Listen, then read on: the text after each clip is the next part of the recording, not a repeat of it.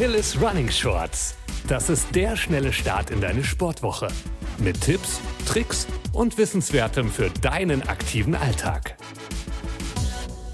Hi, ich bin Lilia aus der Redaktion und freue mich, dass du heute wieder zuhörst. Es ist Wettkampfsaison und vielleicht steht auch bei dir das erste große Rennen an.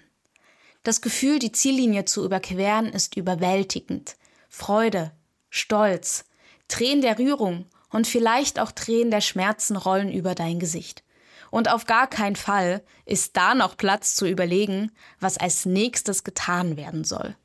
Damit du deinen Erfolg in Gänze feiern kannst, verraten wir dir jetzt sieben unverzichtbare Dinge, auf die du nach deinem Wettkampf unbedingt Acht geben solltest. Und das kompakt verpackt. Du hast es geschafft. Glückwunsch. All deine Mühen haben sich ausgezahlt und du bist im Ziel. Was jetzt? Ganz klar, unmittelbar nach dem Lauf als erster Tipp, bitte nicht direkt im Ziel stehen bleiben. Das klingt jetzt erstmal banal, hat aber gleich mehrere Vorteile. Zum einen stehst du nicht im Weg und ermöglichst es auch den anderen TeilnehmerInnen, ihren Glücksmoment zu genießen, ohne über dich zu stolpern. Und zusätzlich dazu leitest du, wenn du aus dem Zielbereich spazierst, den Regenerationsprozess ein und erlaubst deinem Körper langsam den Kreislauf anzupassen und herunterzufahren. Apropos herunterfahren. Direkt nach dem Wettkampf ist dein Körper besonders anfällig für Krankheitserreger jeder Art. Das nennt man Open-Window-Effekt. Damit dein Körper weniger open für Krankheiten und Erkältungen ist, befolge Tipp Nummer zwei: Zieh dir etwas Warmes an. Und wenn du stark geschwitzt hast, wechsel deine Kleidung. Bei einigen Wettkämpfen gibt es auch die Möglichkeit, vor Ort zu duschen. Informiere dich am besten einfach auf der Homepage des Veranstalters. Dein Immunsystem wird es dir danken. Außerdem dankt es dir dein Immunsystem und vor allem dein Körper, wenn du nach dem Wettkampf ordentlich Flüssigkeit zu dir nimmst. Während des Laufs hast du nicht nur jede Menge Wasser verloren, sondern auch über den Schweiß einige Mineralien abgesondert. Deswegen greife zu Getränken mit Mineralien und Vitaminen. Besonders beliebt sind dabei isotonische Getränke, wie zum Beispiel ein alkoholfreies Bier. Bier mit Alkohol kann direkt nach dem Wettkampf von deinem Körper nicht so super gut verstoffwechselt werden. Lege diesen Genuss also lieber in die Abendstunden. Nebst alkoholfreiem Bier können zu kalten Zeiten auch Suppen eine echte Wohltat sein. Wenn wir einmal beim Trinken sind, liegt Essen auch gar nicht so fern. Da können wir dir als Tipp Nummer 4 nur mitgeben, gönn dir erstmal ordentlich was zu essen. Du musst jetzt deine leeren Kohlenhydratspeicher erst einmal wieder auffüllen. Die ersten Stunden nach dem Wettkampf ist dein Körper besonders gut in der Lage, Kohlenhydrate aufzunehmen.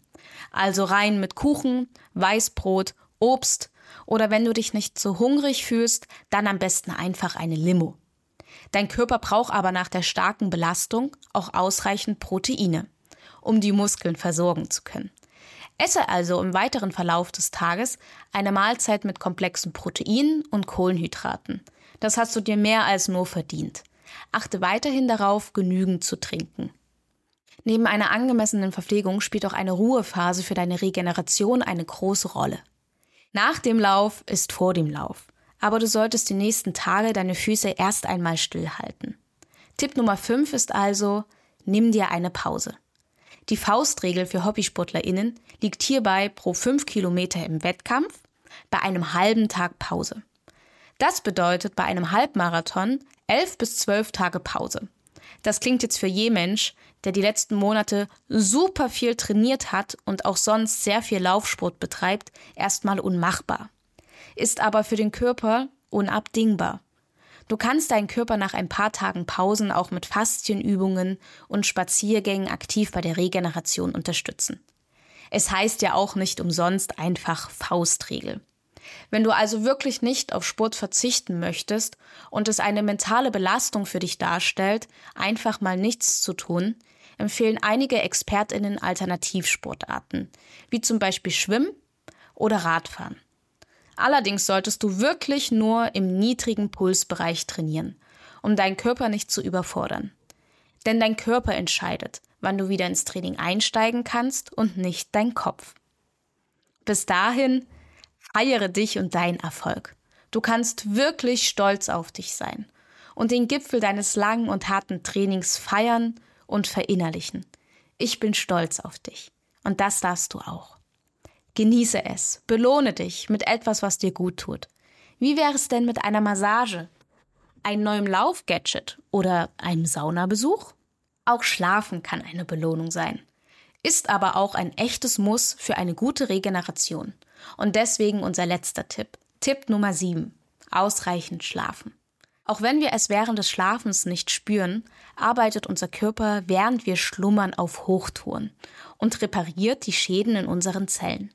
Nach einem intensiven Wettkampf berichten einige Sportlerinnen, dass sie nachts verschwitzt aufwachen und regelrecht spüren, wie der Körper sie wieder zusammenbaut. Wir merken, guter Schlaf ist für die Regeneration und einen schnellen Wiedereinstieg ins Training unverzichtbar. Wie du optimale Schlafbedingungen schaffen kannst und was es mit den verschiedenen Schlafphasen auf sich hat, erfährst du in unserer Achilles Running Podcast Folge Eat, Run, Sleep, Repeat mit Dr. Daniel Erlacher. Jetzt weißt du, was nach einem Wettkampf zu tun ist. Ordentlich essen, trinken, feiern und das Leben genießen. Das klingt doch nach einer richtig guten Zeit. Dabei wünsche ich dir wirklich ganz viel Spaß und unabhängig davon natürlich eine schöne Woche. Bleib gesund und keep on running.